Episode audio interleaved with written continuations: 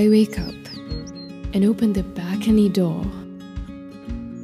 What a lovely Thursday morning. I close my eyes and inhale the fresh country air. Clear blue sky, peaceful and warm. I don't want to leave. Can I stay here forever? Everything looks even better at night.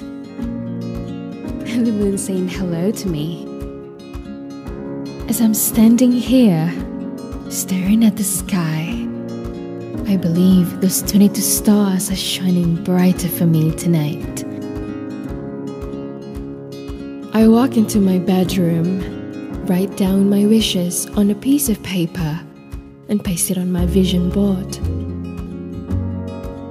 I sit down, close my eyes, and pray before the midnight comes. I hear a gentle whispering voice. Worry less and smile more.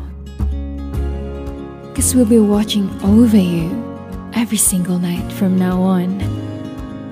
That must be the moon and those twenty-two stars. I think I'll sleep better tonight.